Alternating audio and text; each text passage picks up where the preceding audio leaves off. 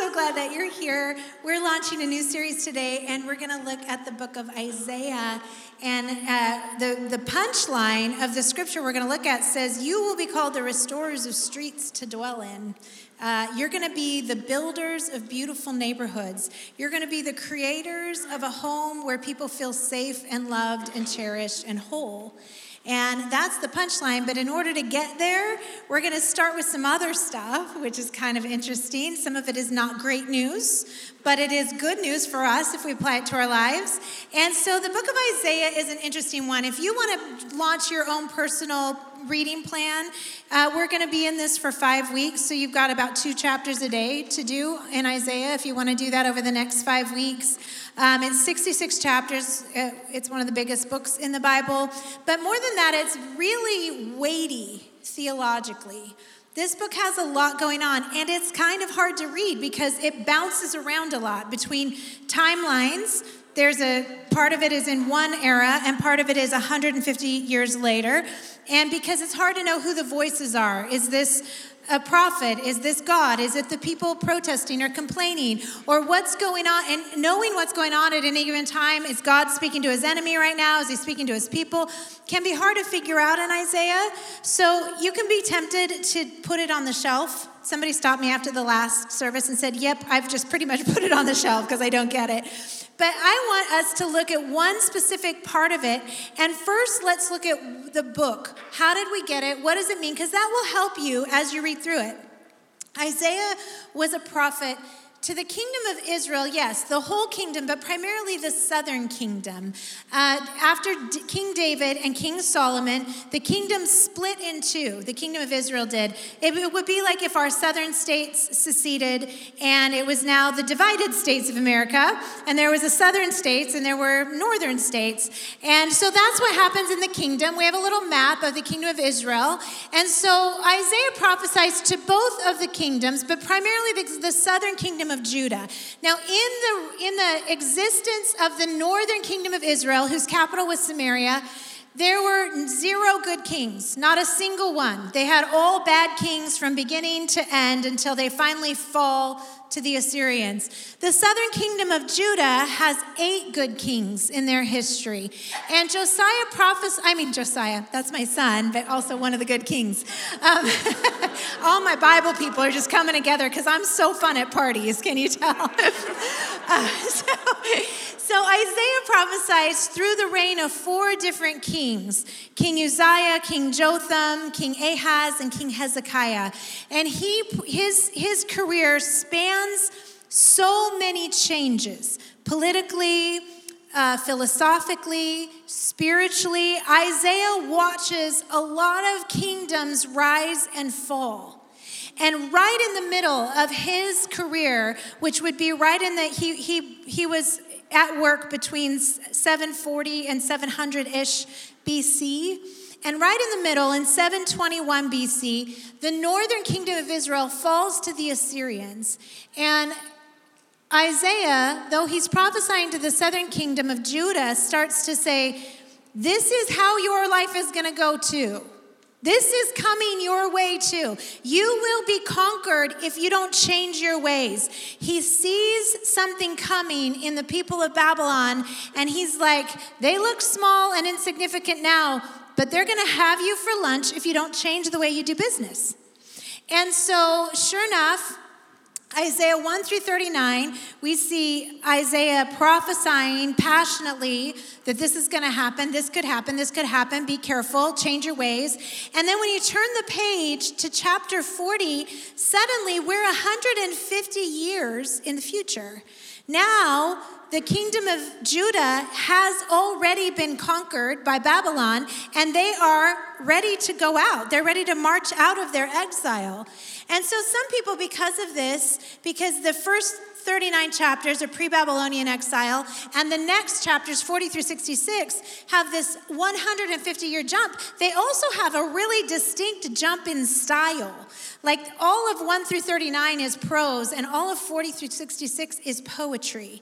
And so there's very there's a very distinct change. And so biblical scholars hotly debate who actually wrote Isaiah. Spoiler, biblical scholars hotly debate everything.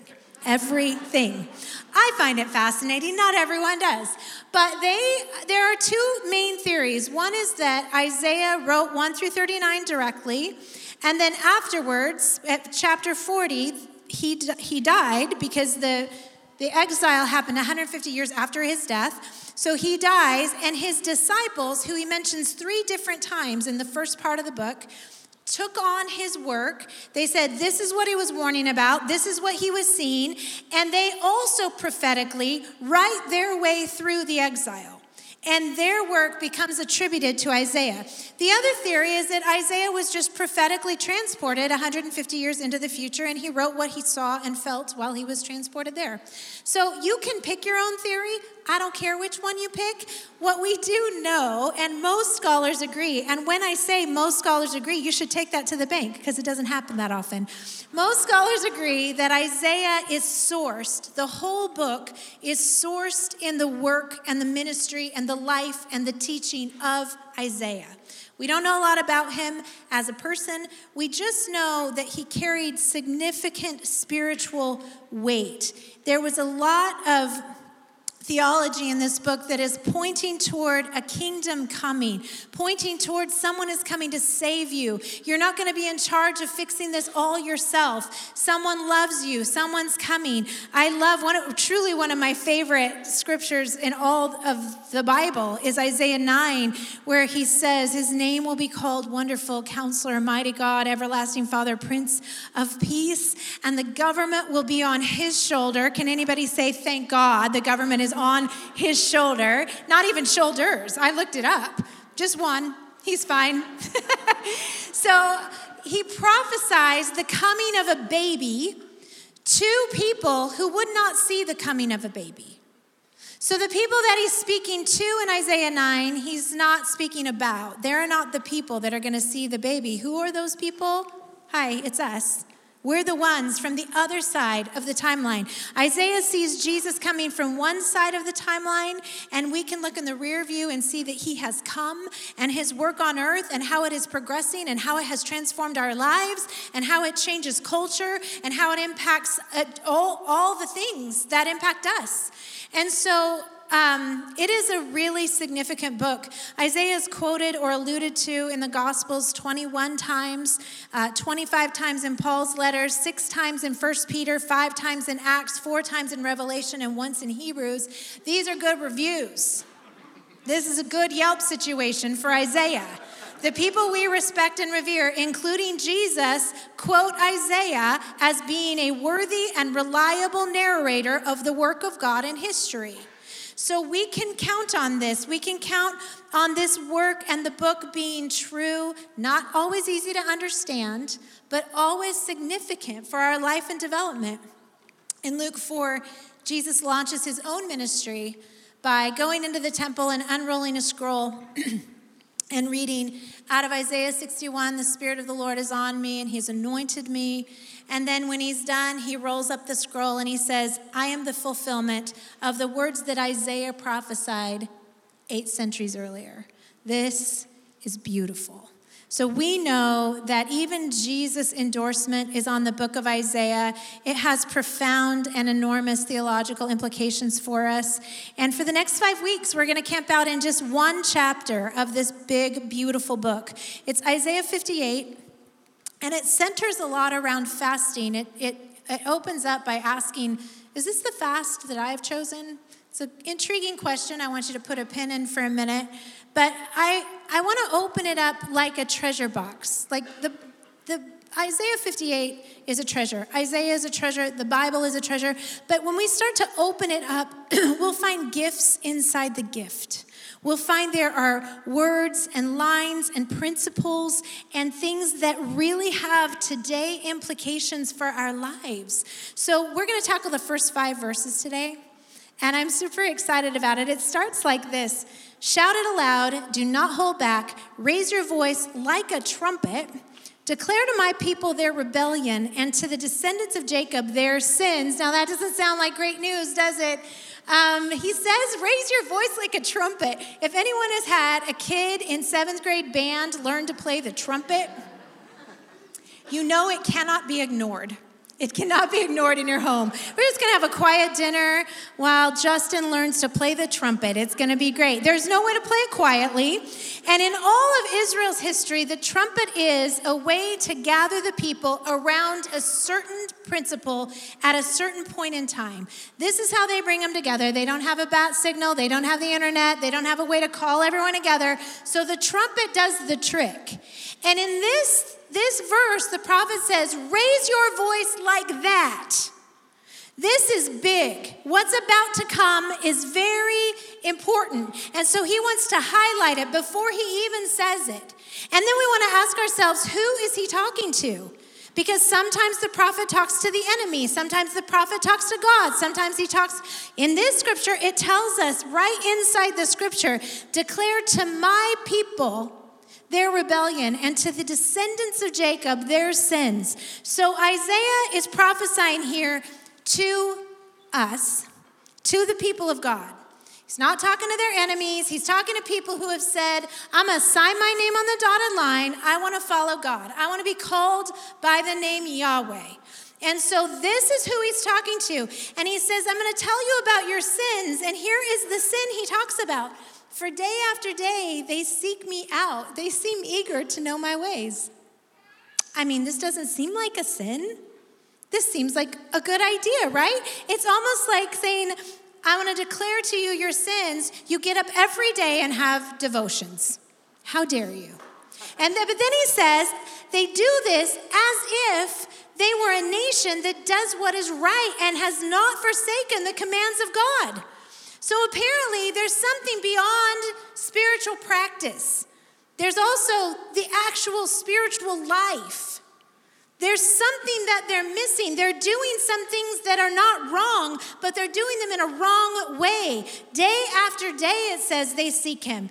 And they're acting like they haven't forsaken God's commands. And then He says, They ask me for just decisions and seem eager for God to come near them.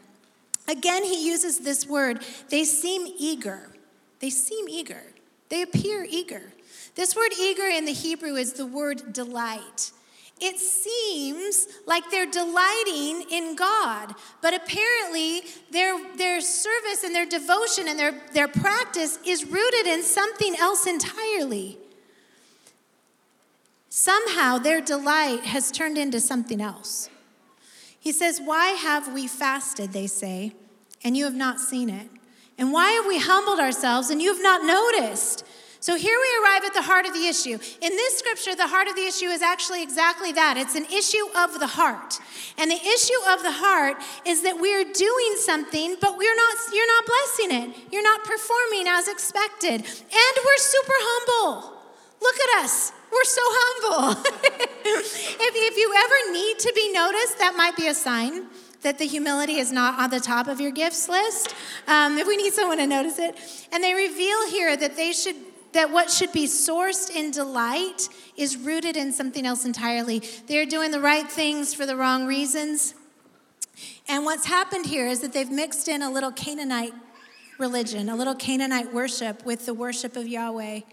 Canaanite Religion is little g gods, lots and lots and lots of them. A God for every issue, a God for the rain, a God to keep the locusts away, a God for fertility, a God to make the sun shine. And all of those gods had different requirements for how you needed to jump through their hoops in order to pressure them into doing what you needed them to do.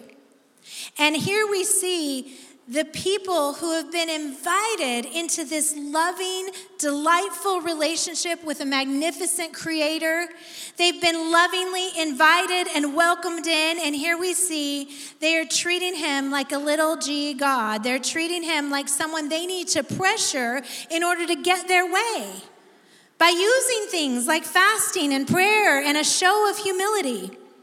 They need him for prosperity, they need him for protection, they need him for a bunch of stuff. But this isn't sourced in relationship. The essence of the Hebrew religion is not to twist God's arm to get him to perform, it's to worship him out of a heart of delight. It says, Yet on the day of your fasting, you do as you please and exploit all your workers. Your fasting ends in quarreling and strife and in striking each other with wicked fists. I love this language. You strike each other with wicked fists. I took a long time in my office when I studied this just asking, what are the wicked fists of our day? Because I don't, I, I've seen one fight break out in my life. It was on an airplane, which is particularly horrifying because you're trapped in there. They threw him off the plane. We hadn't taken off yet. It was fine. They were fine. But they did throw him off the plane uh, because they were fighting and they were striking each other with wicked fists. But I think there are lots of ways to strike each other. I think we strike each other from our keyboards, we strike each other with our words, we strike each other with our actions and our attitudes. And they are not treating people who are made in the image of God the way God would treat them. And it shows that they have entered the land of duty. They are, they are fasting out of duty. They are praying out of responsibility because they want God to bless them. But they are not treating the people that God also loves in the way that God would treat them. And it shows that they have moved from, from delight to duty. And whenever we move from delight in God's ways to duty to follow Him so that He doesn't make us, He doesn't get mad at us, we have entered the wild, terrible, ugly land called dead religion. That's where we land. When we start operating out of duty rather than delight, dead religion is filled with rule books and rule enforcers, hall monitors who keep everybody in the lines and get to decide who's out Dead religion is replaces the, the beautiful mystery of falling in love with God with a recipe for not making him mad. Dead religion produces a, a transactional relationship with God. If I, then you. If I do it a certain way, then you will bless me a certain way. Transactional relationships are great for banks and insurance companies. You know, they're great. But have you ever once fallen in love with your ATM? No, it's transactional. I put the card in, it gives me my money back. I pay my insurance claims, they pay my settlements when we crash our car. It's transactional. And those kinds of relationships are safe, but they're the product of a fallen world where we have to hold everyone to their word. Transactional relationships at best are safe, at worst, they are soul crushing. I have seen a lot of marriages in my day. And I have some that I just very much admire. I think they're just so wonderful. It's so wonderful to watch a couple who's truly in love. But I have never said I love watching that marriage because they stick to their vows. They made the vows, they made the promises, they've got it all in triplicate, they signed the license, and darn it, they do it. They stick to it. That's not cool. That's just transactional. And so the relationships that are birthed from delight, that's a different thing. Those are the friendships I love to watch. Those are the marriages I love to watch. That's the parent child relationships I love to watch. The ones where we truly delight in each other as a reflection of the image of God. And how is this manifesting for Israel? First of all, it says, You do as you please. This is a problem. You do as you please. You put your desires first. You say, you're humble. You say you're fasting, you're giving up a meal, but you still have your desires in first position. Dead religion always puts self at the center. And then it says you exploit your workers. Dead religion always puts profit and power over people. While they're giving something up and fasting, they're also working really hard to get something more for themselves. They're after power, possessions, and they're willing to give up a meal or two to get it uh, dead religion always says, My power first. And then it says, Your fasting ends with quarreling and strife, striking each other with those wicked fists. This is just such a violent description of how we interact with one another. First, he talks about you exploit your workers, those who need you. But then he says, you, you hurt each other. You, here in God's house, here with God's people, you're hurting each other. And I'm not going to listen to you. And your voice won't be heard if you don't treat people the way I treat them. There's, a, there's this idea, uh, because dead religion says, my opinions first, my possessions first, my power first, my desires first, and my opinions first. And the way of a delightful relationship says God's desires first, God's power first, God's opinions first. I put them all in first position. The prophet is unwavering in conveying how God feels about this kind of religion. He says, You cannot fast as you do today and expect your voice to be heard on high. You can't. Is this the kind of fast I have chosen? Only a day for people to humble themselves? Is it only for bowing one's head like a reed and for lying in sackcloth and ashes? Is that what you call a fast, a day acceptable to the Lord? I love how the prophet turns this back into questions. He says, Is this what you think God wants? Is this what you think will work? Is this what you think relationship looks like? Is this what you call acceptable? That you will just do the motions, that you will check the box and never let it impact your actual life. If you don't realize that God is not just watching your fast to make sure you've done it, but He is also watching your relationships, then you've missed Him. I, w- I went to Winco a couple of weeks. I, I don't know why Winco shows up so much in my illustrations. I think it is a significant discipleship tool in my life. I went to Winco last year, and it was in, early in the morning, and my husband and I had been helping care for his mom who was dying, and it was a very long, sleepless night. And I decided to get there before the crowd and go early in the morning, and it was pouring buckets. I am so sorry to prophesy to you what is in your future, but it was pouring buckets. And I just, I parked and I ran in and I did my shopping, and I forgot my box, my little cute Winco box thing, my grocery bag thing. And so I grabbed one on my way in, and then I checked out, and on my way out, I see the price tag is on it. She didn't ring it up, and it was like five bucks.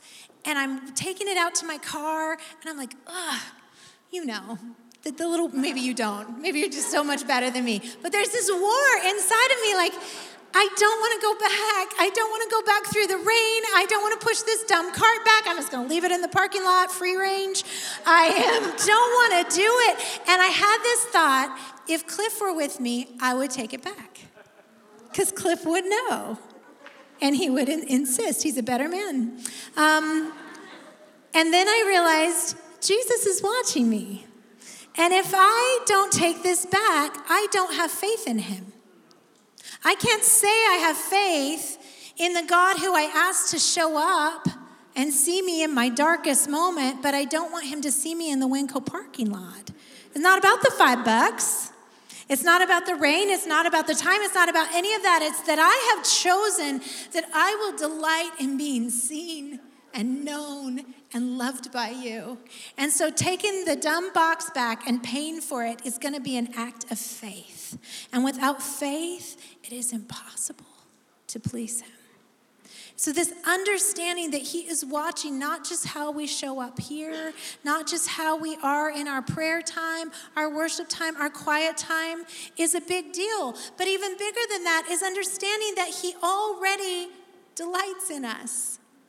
See, he asks us to delight in him. It's all through the Bible. Psalm 112:1 says, Blessed are those who fear the Lord and find great delight in their commands. Psalm 119, 135, 165 says, Great peace have those who love their love your law, and nothing can make them stumble this delight in his law changes the way we live out our life. It's so beautiful. And Psalm 37, you probably have it cross stitched on a pillow somewhere. Delight yourself in the Lord, and he will give you the desires of your heart. Actually, if you want to unpack that scripture in the Hebrew, you're going to find that it actually means, and I'm sorry if I'm bursting bubbles right now, delight yourself in the Lord, and he will give you the desires of his heart, actually, is what that means. But it's good. That's good news. Promise. Um, these are not the commands of a distant God who is disgusted with his creation.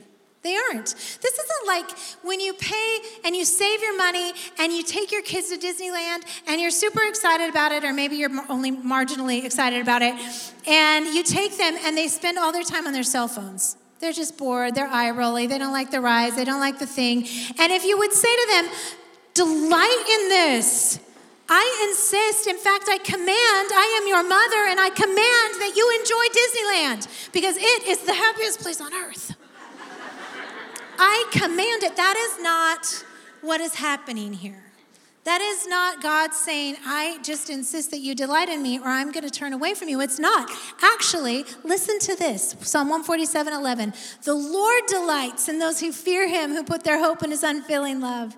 Psalm 149, 4, for the Lord takes delight in his people. He crowns the humble with victory. Zephaniah 3, 17, the Lord your God is with you, the mighty warrior who saves you. He will take great delight in you. In his love, he will no longer rebuke you, but he will rejoice over you with singing. God is not a reluctant rescuer of you. He is not resistant to save you. He is already delighting in you. He already sees you and knows you. He knows you're a mess. He knows you are you need to be seen to feel humble. He knows all those things and he still delights in you. He goes first.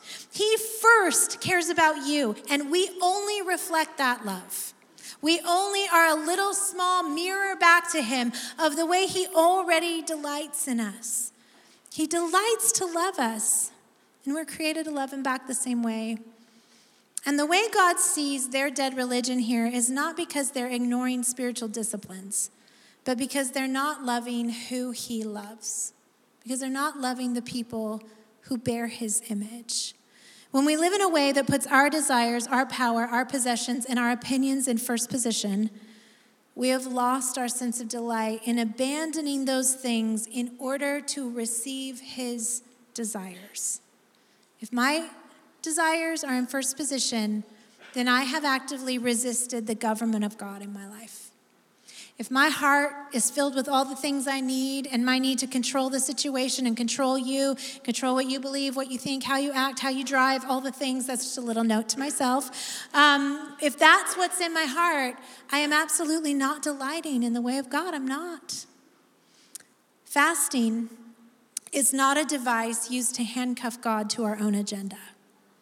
Fasting is the opposite. It is built for emptying us out of our agenda so we can fully lean into the beauty and mystery of discovering His. And moving further into the desires, the power, and the opinions of God will inevitably move us toward those created in His image and not away from them. It will move us toward mercy, toward healing, toward compassion, toward grace. As we allow the desires of God to take up first position in our lives, we're going to start to see the world around us in a whole new way. As we move further into this passage in the weeks ahead, we'll discover that fasting goes hand in hand with freedom. Fasting reveals what's handcuffing us. All these little places where I am chained to weird stuff.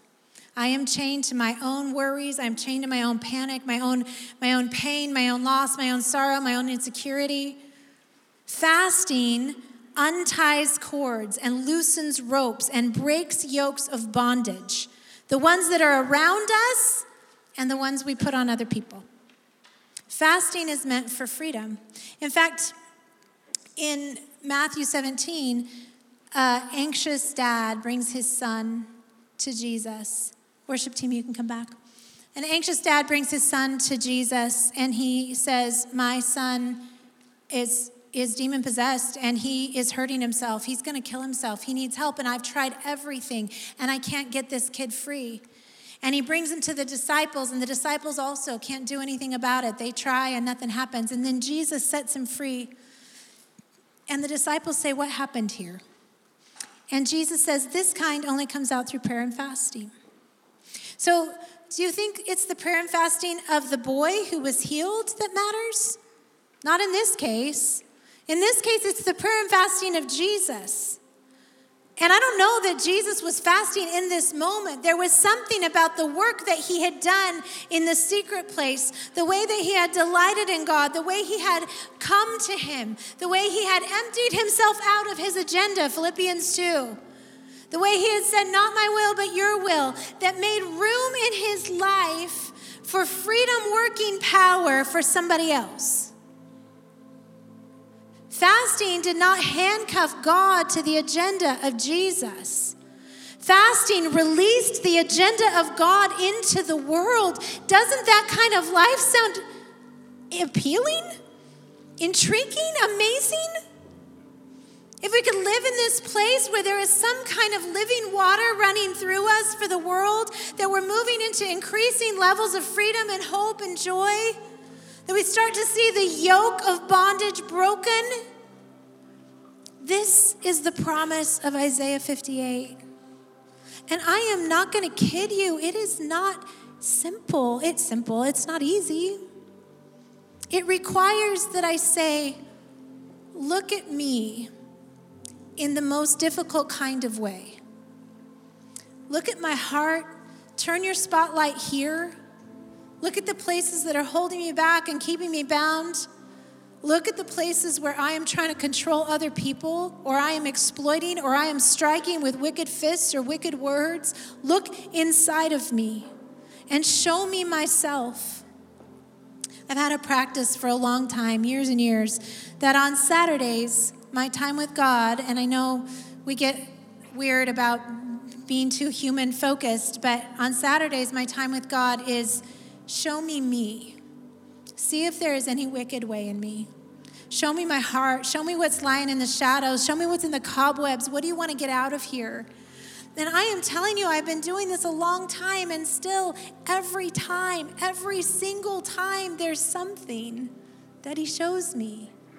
Here's an insecurity that gets in the way of your relationships. Here's something that gets in the way of you doing more that, that, that would make your heart come alive.